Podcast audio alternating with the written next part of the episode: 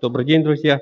Э, хочу рассказать о млекопитающих Ростовской области. Э, группа очень важная в биоциентическом значении. Как правило, виды э, этой группы располагаются на верхушке пищевой пирамиды, играют важное значение в качестве вредителей сельского хозяйства, как носители целого ряда природно-очаговых заболеваний. По большому счету и мы являемся млекопитающими.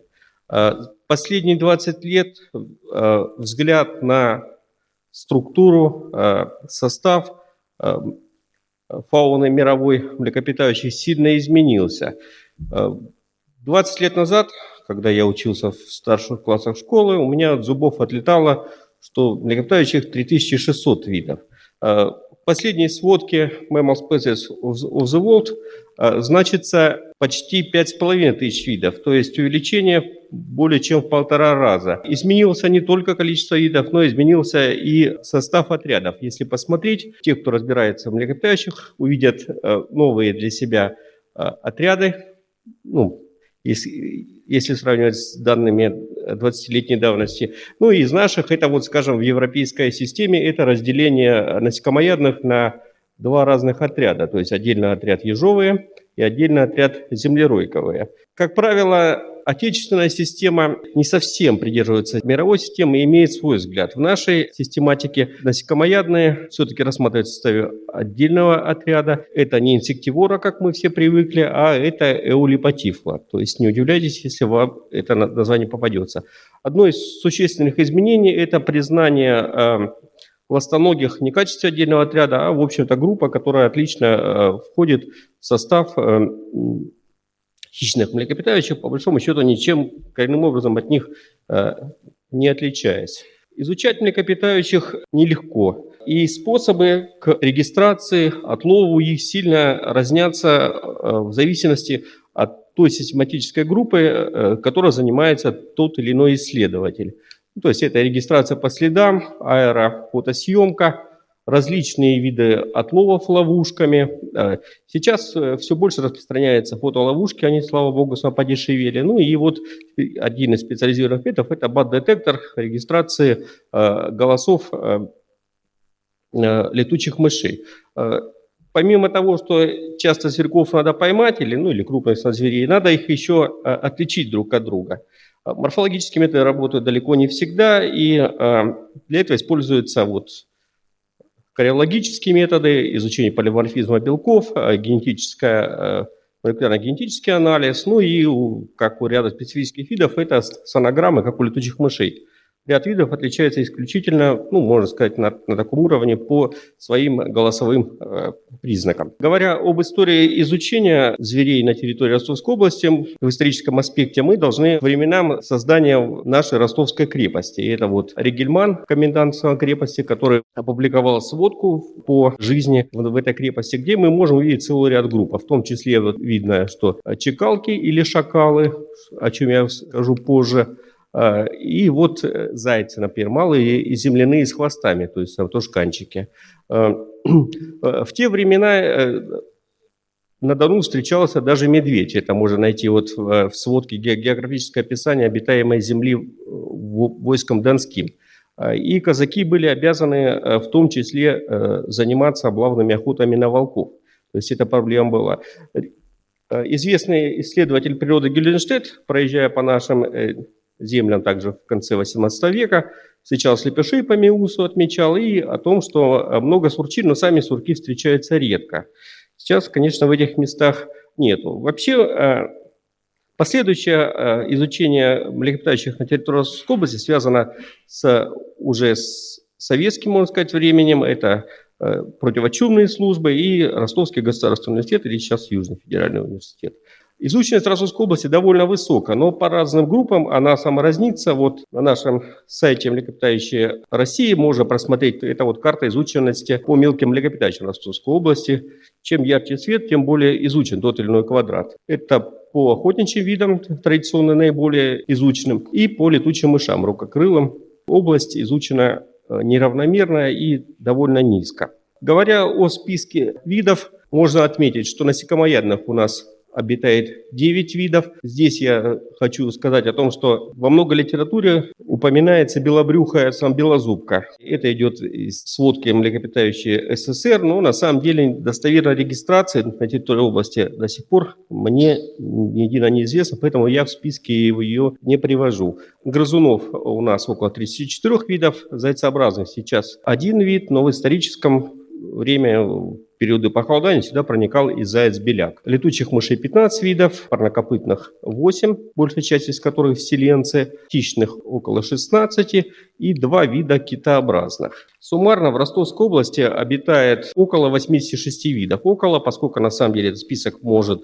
и свыше 90, ну тут в зависимости от взглядов на тот или иной, и считать некоторые таксоны уже исчезнувшими, или они еще просто нами не найдены. Много ли это мало? Вот сравним с областями России, где наиболее интенсивно работали санитариологи, то есть в Московской области 75, 69, э, в Саратовской области 84, Новосибирская 78, Э, Свердловская 64 до 75. Ну, в общем, это видно, что это, а, наша область является одной из самых богатых по видовому составу млекопитающих. С чем это связано? С тем, что у нас помимо а, типичных лесных видов встречаются степные виды, встречаются, вот, как я уже говорил, вот некоторые морские виды млекопитающих и разные по происхождению. То есть не только европейские виды по происхождению, но и кавказские обитают на нашей территории.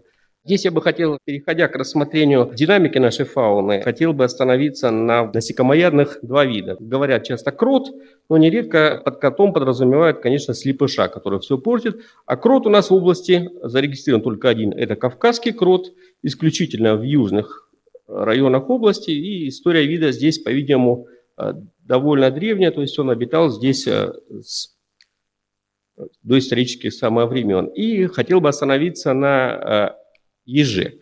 Э, привыкли мы, что еж у нас обыкновенный, но э, те, кто следил за историей изучения этого таксона, помнят, что на нашего ежа надо называть белогрудый, но систематики не остановились на этом, и в последующем белогрудый еж был разделен на два вида.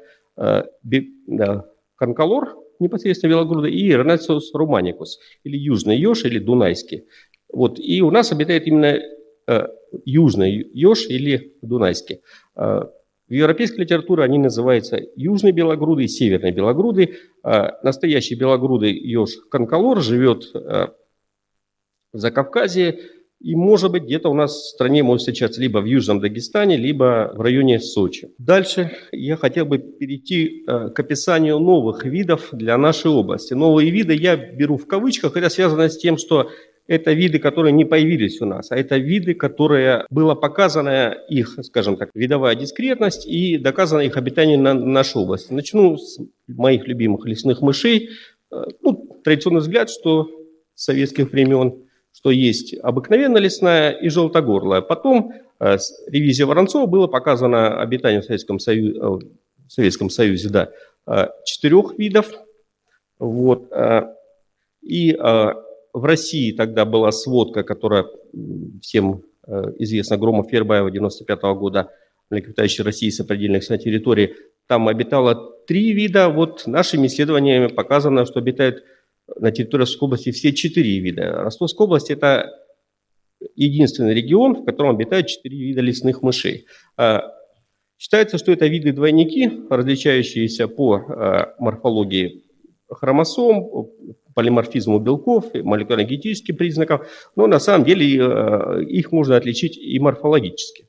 То есть они различаются по строению мазка на груди, ну, признак не стопроцентный, но тем не менее самоработающие. Э, виды очень схожи, но тем не менее виды старые. То есть э, расхождение видов около 6 миллионов лет. И никакой гибридизации между ними нет и быть не может. Следующий новый вид, опять в кавычках, это курганчиковая мышь, родственник домовой мыши. Это вот такой вот вариант домовой мыши, который живет в полях, в отличие от домовой мыши, никак не пахнет. И на зиму строит вот такие вот постройки, где он запасает корм, присыпает это, вот, а, а под ним сам обитает. Обитает семейно, то есть от 5 до 12-15 самозверьков. А то, что он новый, это про него систематики одно время забыли. Тем не менее, местные жители знали о нем всегда. Э, и если мы вот обратимся вот к Донские ведомости начала века, э, то можно там прочитать, что э, если кто-то там возможно увидеть, о том, что в полях имеются кучи, кучи эти имеют вид небольших курганчиков и, и чернее видны со значительного расстояния. Местные жители, у них был такой скажем так, э, промысела. Они раскапывали вот такие вот курганчики и э, оттуда добывали зерно или еще какие-то другие припасы, которые запасали э, курганчика мыши. Сейчас они строят эти курганчики на зиму, и вы можете поехать за город в районе Ростова, в сторону Таганрога или Новочеркасска и найти эти постройки. Э, на территории Ростовской области всегда считалось, что обитают два вида бурозубок. Малая бурозубка и обыкновенная. Впоследствии на территории Кавказа было описано их викариаты или двойники. Это бурозубка Волнухина для малой бурозубки и кавказская самбуразубка. Сейчас нами доказано, что бурозубка Волнухина проникает на территорию Ростовской области с юга практически до э, Самарского. Кавказская буразука нами не обнаружена пока что на территории Ростовской области, но потенциально она может обитать э, в э, Сальском, Пролетарском, Бесчинокопском, южных районах Ростовской области, юго-западных. В группе летучих мышей некоторые изменения с появлением новых видов, связанные с степной ночницей, которая долгое время рассматривалась в составе усатой самоночницы, потом ее выделили в качестве отдельного вида как Meotis aurestens, и проанализировав музейные экземпляры, было показано, что этот вид э, должен наименоваться Meotis davidi, то есть это является наиболее старым и валидным сам таксоном известно по двум находкам в нашей области. А, и другой вид, а, нетопырь-карлик. Было показано, что э, в составе этой группы обитают, существует два таксона. Это нетопырь-карлик и малый или тонкоголосый нетопырь, которые разделяются по своей вокализации. И, в общем-то, на территории области обитают оба вида, они редко, они образуют даже совместные колонии. Серая полевка – это один из первых видов, на котором было показано существование видов двойников. На территории Ростовской области существуют оба вида – и обыкновенная полевка, и восточноевропейская, различающаяся по набору хромосом. Ну, морфологически, помимо этого, их можно отличить по строению половой косточки. И в качестве вот систематического замечания э, тех, кто вот следит за э, систематикой, о том, что э, Россия Меридионалис, э, восточноевропейская полевка, находится под сомнением. Долгое время сейчас использовали Левис, европейские исследователи используют мистоцинус, но пока что как, работ, объединяющих весь материал с, массива нету, и наш отечественный исследователь пока что все-таки придерживается наименования микророс Россия меридионалис. Не все виды у нас появились путем, скажем, там, дробления или доказательства существования тех или иных таксонов в составе других, но и были, безусловно, вселенцы. Один из самых известных и типичных – это средиземноморский неотопырь. Впервые был отмечен в 1975 году в Ростове-на-Дону, сейчас заселяет всю территорию области, ну и довольно далеко э, расселился на север. Э, следующий вид – это шакал. Э, ранее я упоминал, что Ригельман упоминал существование на Дону Чекалки или, или Шакала. То есть, по всей видимости, этот вид здесь обитал, а потом э, исчез. В последующем э, он стал в 80-х годах регулярно появляться в Приазовье, одиночной особи.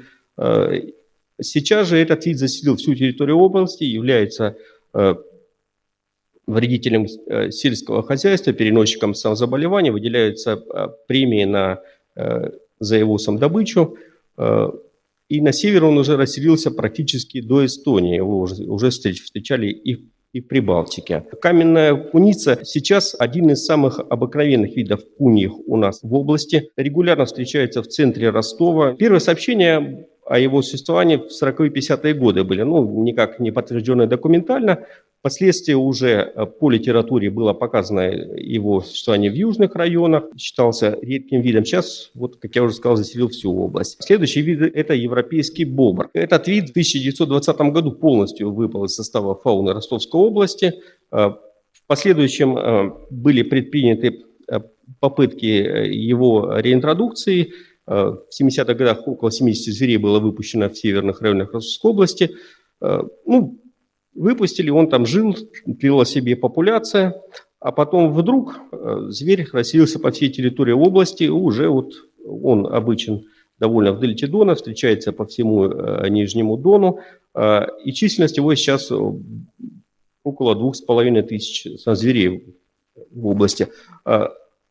С чем это связано, мы еще не знаем. Скорее всего, с климатическими изменениями, поскольку аналогичные тенденции отмечены в Европе, в Оренбургской области, Помимо видов, которые у нас появились путем саморасселения, довольно большая группа, прежде всего охотничьих видов, связанная с расселением их человеком. То есть обыкновенная белка, которая сейчас встречается практически по всей территории области, которую мы считаем, она у нас вся имеет интродуцированное происхождение. То есть в 70-е, 73 по 80 год было расселено практически 3000 белок по, по территории области, и в последующем были еще отдельные акты совселения. Интересно, что э, в Ростовскую область вселялся э, алтайский подвид, отличающийся темная окраска, но довольно быстро в ряду поколений он потерял свой отличительный признак и стал типичной вот рыжей европейской белкой внешне. Э, дикий кролик, он у меня тут выделен серым цветом. Связано с тем, что Сейчас его, вероятно, нету, ну, опять же, под вопросом. В 70-е годы в Советском Союзе э, было мода всех расселять, в том числе расселяли кролика.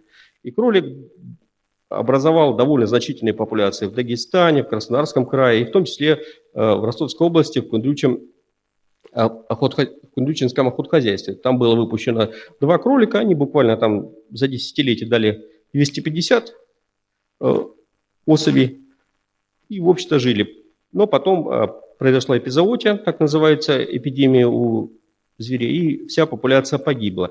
А, были сведения о а, об одичавших кроликах, которые обитали в Орловском районе, но их судьбу я не знаю, не отслеживаю, поэтому вот серенький цвет. Андатра, ну, массовый вид, все его знают, андатровые шапки были модные в Советском Союзе. Они были выпущены в области только в 1956 году очень быстро заселили водоем Маныча. В 90-е годы наблюдался спад численности, буквально до нескольких тысяч особей. Сейчас э, численность опять стала возрастать, и на территории области около 50 тысяч особей, согласно данным Министерства природных ресурсов и экологии. Серая крыса, все считают, что это обычный вид, который у нас тут обитает, но на самом-то деле до 40-х годов она была редко, встречалась только в портах. 40-е, 80-е годы происходило ее быстрое саморасселение, то есть она буквально за 40 лет заселила всю область и к 70-м годам за 30 лет на 100 километров продвинулась.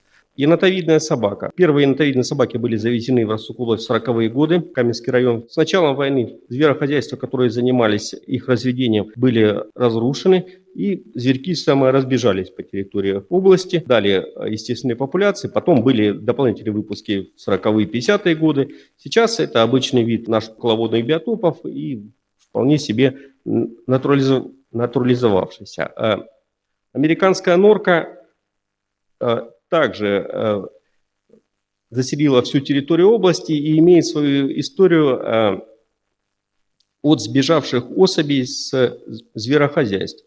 Особенно э, большой выпуск американской норки в природу был в 90-е годы, когда был развал Советского Союза, зверохозяйства обанкрочивались, и зверей просто выпускали в природу. Тогда можно было встретить в водоемах пестрых, в общем, различных окрасках. Но сейчас вот отбор, он все, вы, отбор все выбил, и у нас а, обитает исключительно типичные а, зверьки, отличаются от европейской норки.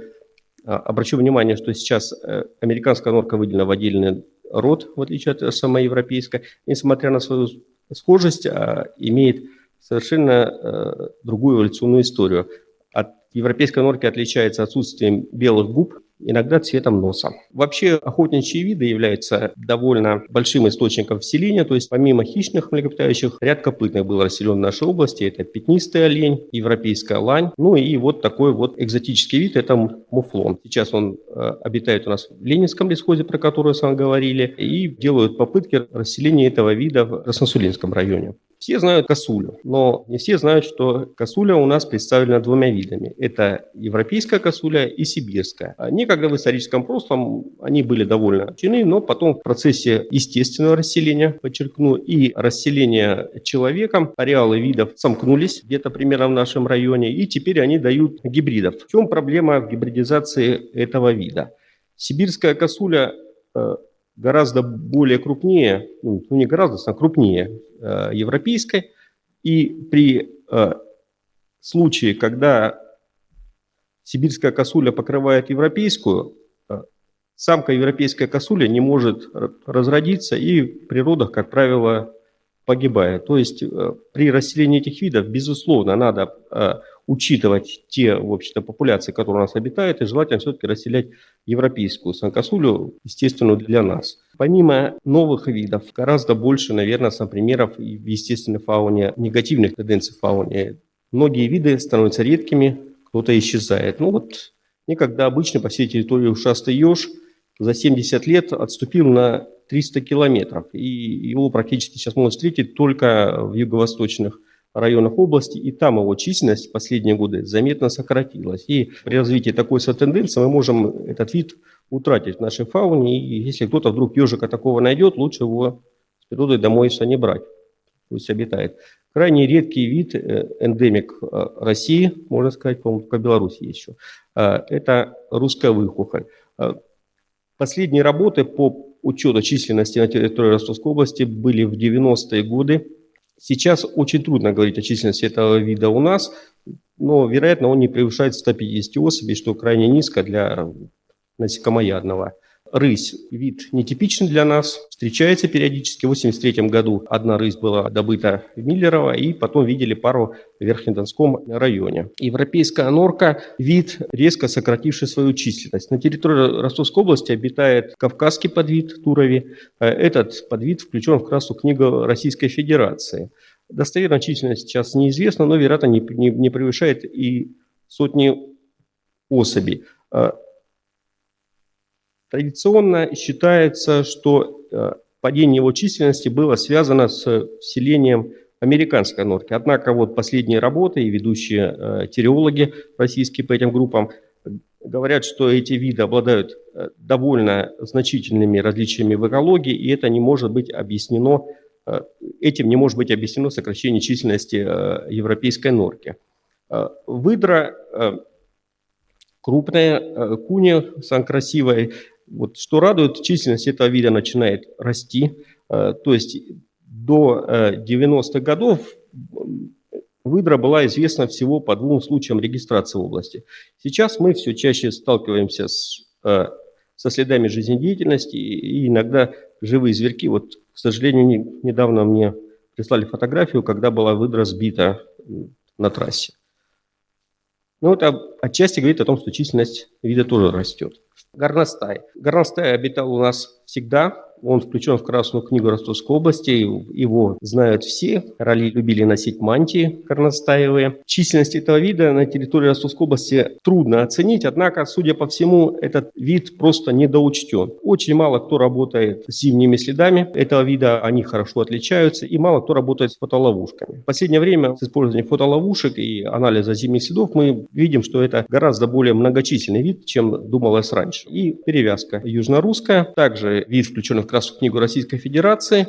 Последние годы численность этого вида, по всей видимости, растет, потому что мы все чаще его регистрируем, в том числе и на территории даже Ростова-на-Дону. Из летучих мышей в Ростовской области включены три вида в Красную книгу. Это меньше, чем в первом издании Красной книги, связанное с тем, что повысилась степень изученности фауны Ростовской области. Мышовковые – интересная и слабо изученная группа. Отмечу, что сейчас мышовка рассматривается в качестве отдельного семейства, а не в составе тушканчикообразных, как оно было раньше, тушканчиковых вернее у нас э, все виды, обитающие на территории Ростовской области, включены в Красную книгу. Отчасти это связано с их природной редкостью, отчасти, что они, э, как правило, обитают в естественных местах обитания, которые все больше самотрансформируются. Эм, э, среди мышовок последнее время систематика не устоявшаяся. Вот последняя работа 2016 года Русина с авторами показывает о том, что ну, Мышовка Сиверцева, темная, которая у нас внесена в Красную книгу, обитающая на востоке нашей области, является подвидом степной мышовки. Валидное название, ну, правильное название, скажем так, для степной мышовки Нордмана не Нордмани, как у нас принято, а Лоригера и ну, мышовка штранта, это мышовка штранта, это вид, выделенный из состава э, лесной мышелки, обитающий у нас. Ну, уточнение систематического э, статуса и распространения э, видов в Территорской области еще предстоит. Из тушканчиков на территории Ростовской области обитают три вида, два из которых – Тарбаганчик и Имуранчик внесены в Красную книгу области, их численность действительно значительным образом упала. С чем это связано? Оно, вероятно, с трансформацией естественных сообществ в сторону мезофитизации или, в общем, зарастания. Связано это с увлажнением климата отчасти, отчасти с э, уменьшением антропогенного пресса, ну, выпаса. То есть, когда был выпас, выбивали земли, для, для них образ, э, образовывались условия для обитания. Потом с падением численности это уменьшилось, и зверьки э, стали, э, ну, места обитания стали непригодны для их существования. Сайгак. 50-60-е годы проведенный ареал, видим, что на максимуме своей численности, когда было его 500-700 тысяч, в Ростовской области встречались стада до тысячи голов. Сейчас численность вида около 15 тысяч в России. Практически весь он обитает на территории черных земель, но отдельные особи заходят на территорию области и периодически встречаются на территории Стариковского участка заповедника. Не могу не отметить, что проводятся работы по искусственному воспроизводству его в Ассоциации «Живая природа степи». Говорил я о водных видах млекопитающих. В Ростовской области всем известно существование обыкновенной морской свиньи, которая по Дону иногда доходила до Семикаракорска вслед за полупроходными видами рыб. Сейчас довольно часто, к сожалению, э, мертвые особи отмечаются на берегу Таганрогского залива, как на северном, так особенно на южном. Ну и вот одна из новых находок последних опять же, к сожалению, труп а, афалины найден на берегу Таганрогского э, залива. Это, вот, скажем так, новый вид для Ростовской области, скажем так, для акватории. Ряд видов, по всей видимости, последние годы, ну, скажем, лет 50, может быть, чуть больше, выпал из состава нашей фауны. Это вот крапчатый суслик, 70-е годы обычный на Доне Цемлянском песчаном массиве. Были сообщения о существовании его колонии в Миллеровском районе, в Кашарском. Ну, сейчас, по всей видимости, он исчез. Это общеевропейская тенденция сокращения его численности. Массово некогда вид степная пеструшка, заселявшая практически всю степную зону нашей области. Сейчас также исчез. Он исчез не только у нас, исчез практически по всему Самарялу, оставшись в восточных районах своего обитания. Предкавказский хомяк, некогда давший вспышку численности в 40-50-е годы, заселивший южные юго-западные районы нашей области, сейчас последние, наверное, лет 30 никаких нет свидетельств его регистрации на территории области. Ну и черная крыса, выселенная конкуренцией серой крысой. Сейчас в России известно буквально несколько мест, где обитает этот вид, и, как ни странно, это не порты, где раньше они были, а это глухие деревни центральной России, куда не проникла серая крыса, и вот она там изолированно обитает. Зубр. В 90-е годы 10 зубров было выпущено в Поминский лес, про который уже сегодня говорили. Но впоследствии, по всей видимости, браконьерами все звери были выбиты, по крайней мере, мы были в Фоминском лесу, и никаких следов жизнедеятельности его не было обнаружено. Дикий европейский кот был известен по одной находке в 1965 году в Мигулинска, но, вероятно, заходил сюда больше и чаще, просто его не регистрировали. Хотел бы сказать о тех видах, которые пока что в области не зарегистрированы, но в ближайшее время мы их ждем. В кавычках кого-то, а кого-то нет. Это вот начну с енота полоскура. Он довольно хорошо расселяется как по Кавказу, так, в общем-то, вот это вот последняя публикация по расселению в Европе. Его, видите, он до, до Скандинавии доходит. Это вот точки со звездочками, это вот где достоверно беглые животные. Ну, мы знаем, питомники сейчас у нас есть в Ростовской области, и неудивительно, если мы скоро этих зверей увидим здесь, и где-то он даже может натурализоваться, в первую очередь, думаю, на свалках каких-нибудь. Это вот степная кошка. Э, сейчас э, последние э, замечания по систематике показывают, что все лесные коты, и степной в том числе, они являются одним видом, ничем, в общем-то, на генетическом уровне не отличные между собой. То есть все, все их различия, судя по всему, являются модификационными, то есть обусловленными э, природными факторами. Вот. В последнее время степной кот расселяется, он регулярно регистрируется в Калмыкии, в Астраханской области, в Саратовской области у него значительно расширился ареал. Поэтому неудивительно, если в скором времени мы этого кота будем регистрировать и в южных районах нашей области. Ну и белохвостый олень. Охотники любят все вселять, и это вот вид, который в европейской части России, в Краснодарском крае уже введен в, во многие охотхозяйства. И я не удивлюсь, если в скором времени и наше охотхозяйство в погоне за, за этим вселят его и к нам. Хотел бы остановиться на роли гражданской науки в изучении млекопитающих. Сейчас с развитием цифровых технологий у нас появилась возможность накапливать огромные массивы данных о регистрации тех или иных зверей и а, на основе их моделировать распространение. И в накоплении таких данных нам помогают специальные порталы. Это вот наш портал «Млекопитающие России», на основе которых мы к 2024 году, вероятно, планируем издать «Атлас млекопитающих России», поддержку на этого портала у нас существует своя группа на базе Facebook и на базе ВКонтакте. И мы всех призываем подключаться к нашей группе. Даже если вы встретили какого-нибудь ежика, куницу, еще кого-то, сообщите об этом нам. А в Ростовской области у нас вот эта вот фотография, у нас есть в Таганроге Анатолий Сакузьмин, любитель, который у нас в группе работает. Вот он очень сильно нам помогает в изучении фауны своего района, и он делает отличные снимки. Спасибо.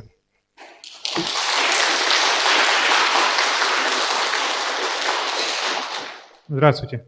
Вы вот упомянули, что в хозяйствах у нас воспроизводят муфлонов. А вот вопрос такой. Возможно ли расселение диких муфлонов по территории нашей области? Я слышал, ну, такой, не знаю, история это не история, что в Альсхранском лесу, ну, есть вольерный участок, где содержат муфлонов, и там пытались расселить их конкретно в лес. Но долго они там не прожили, так как их съели шакалы. Они, то есть, не были приспособлены к защите себя и своего потомства. А, возможно ли, что в дикой природе Свердловской области мы увидим уфлонов? Спасибо. Спасибо за вопрос. Ну, вы отчасти сами ответили на свой вопрос. Я сомневаюсь, что муфлон у нас может хоть в какой-то степени натурализоваться. Он может жить либо э, в вольерных, либо в полувольных условиях. Сами муфлона с муфлонятами э, встречал вот как бы в естественной, как бы в полуестественной среде в Ленинском лесу. Это было давно, лет, наверное, 15 назад. А, добрый день. А, спасибо за лекцию. Было интересно и полезно, но я ничего не слышала про хищников. Буквально месяц назад в районе станицы Багаевской ночью я слышала такой отчетливый вой. Вол, это волки или шакалы. Кто вот у нас из хищников имеется и представляет опасность? Я про хищников говорил. Спасибо за вопрос. Безусловно, у нас довольно высокая численность волка а, и э, еще больше, наверное, численность шакала. Вы могли слышать э, и волка, и шакала, но у, шакала довольно типичное, в общем-то, такое тявкающие звуки, которые можно отличить от, от волчьих, если знаете их.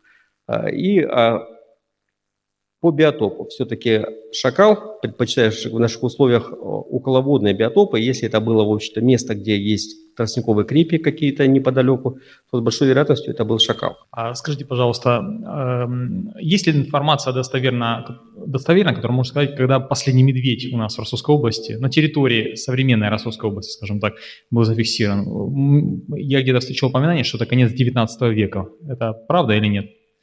Ой, Конец 19 века, я вот, честно говоря, сам не помню. Тот выступал на Добровольске, у него, может быть, это есть каких-нибудь сводок. Я вот последнее то, что встречал, это вот 18 век в качестве упоминания, среди прочего, в обзоре. Думаю, что уже давно нету. А, прозвучал э, там маленький эпизод про выпуск 10 зубров в Щепкинском, э, не в Щепкинском, в Минске. В Минском даче. Э, вопрос такой, а это плановые мероприятия? То есть это большое, это дорогое очень мероприятие, которое там всероссийского масштаба, по сути дела, и, во-первых, планируется ли еще, происходит ли где-то еще по стране, и второе, самое главное, наверное, какого черта их выпустили без GPS? Э, я думаю, что э, если бы сейчас выпустили, может быть, было бы лучший исход. Но в те годы э, контроль вообще по стране был меньше, и, в общем-то, это был плановый выпуск, то есть выпуск обсуждался на комиссии по зубрам, это было одобрено с комиссией, насколько я знаю.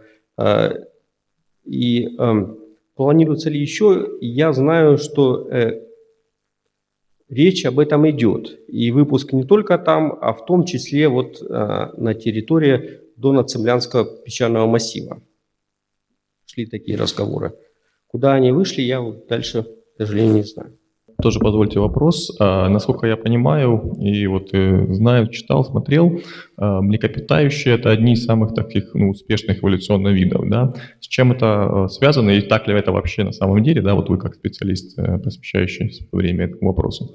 И если это так, то с чем это связано принципиально, какие у них преимущества? Ну, это, безусловно, наиболее это вершина эволюции. Первую очередь это связано с их э, репродуктивностью. То есть это вид с наиболее э, лобильной репродукцией э, и, скажем так, с наиболее развитым, как правило, уходом за своим потомством. Вот. А, кроме того, если мы посмотрим, то морфологическое разнообразие и обилие ниш – которые освоили млекопитающие. Это, ну, как типичные вот все наши, кто бегают тут, олени, мыши и так далее. Это подземные млекопитающие, которые э, приобрели э, местами интересные как морфологические, так и э, поведенческие особенности. Я говорю по голову землекопа, например. Ну, слепушонки тоже так, примерно аналогичная система социальная. А, это летучие мыши, это, э, в общем, китообразные, имеющие сложные морфологические изменения за короткий, в общем эволюционный период. Это, безусловно, наиболее успешная э, эволюционная группа. То есть, ну, вот э, перечисленные э, виды, да, и места их обитания, у них общее это все-таки то, что они определенным образом размножаются, то есть, то есть в большом количестве и ухаживают за потомством. То есть это как бы К-стратегия так называемая, или, или не, не об этом немножко? Нет, они все млекопитающие, они все кормят молоком. У них вот в этом вот как бы есть уход за потомством, есть специальные железы, которые обеспечивают э, непосредственное питание потомства. И это именно дает такие преимущества, да, получается? Одно из важнейших, скажем так, черт. Спасибо. А, здравствуйте. А, а каковы эволюционные тенденции млекопитающих Ростовской области? Эволюционные?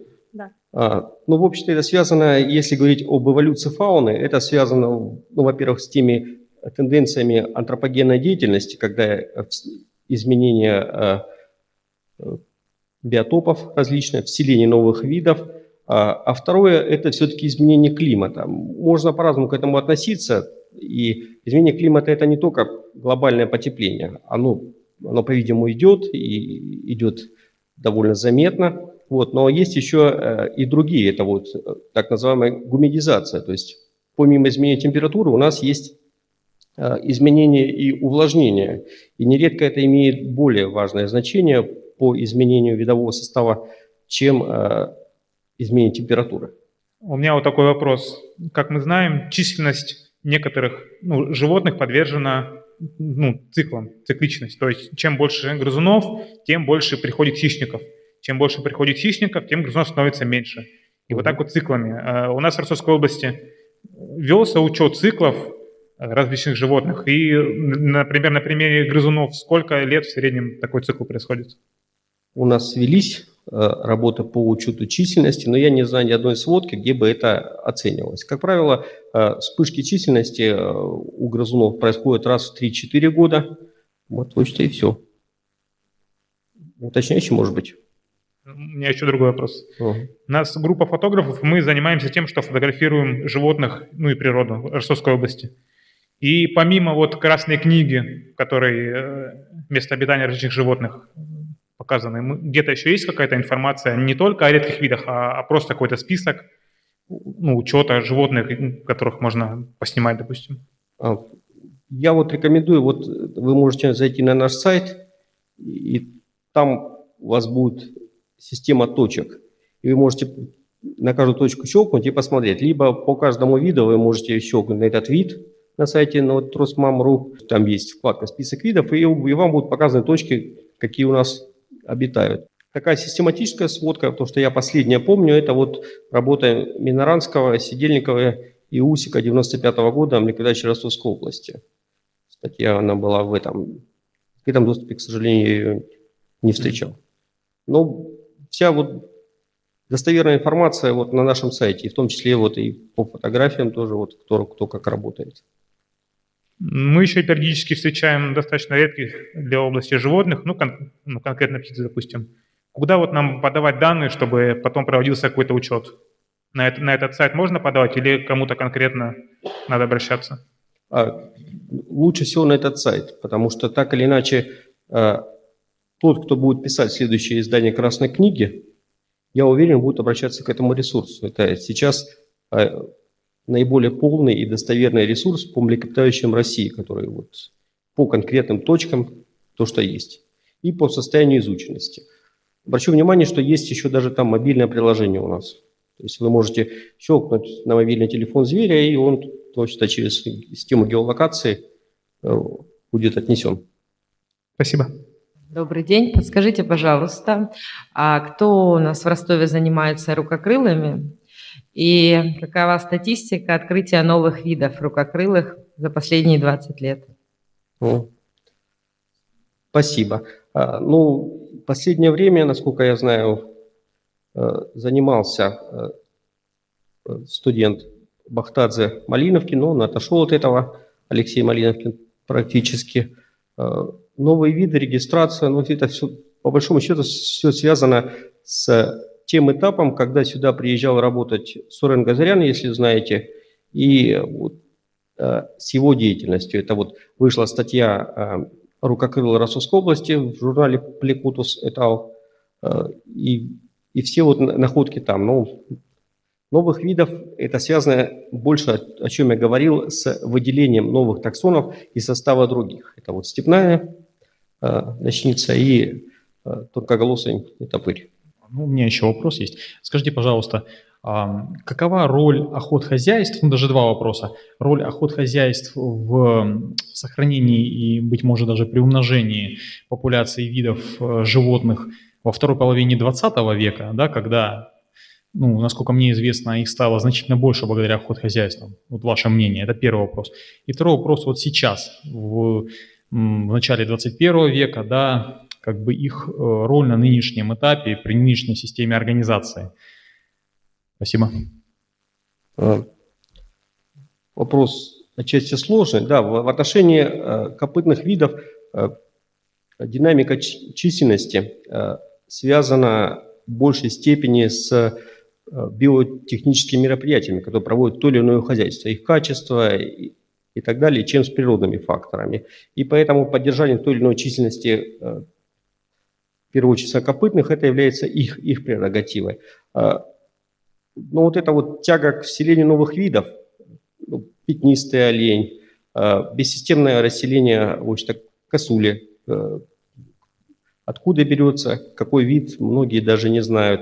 Э, возможное появление э, таких видов, например, как белохвостый олень, мне кажется, вот сейчас э, негативным. Система государственного надзора в этой области сейчас работает не в должной степени, вот, скажем, жестко.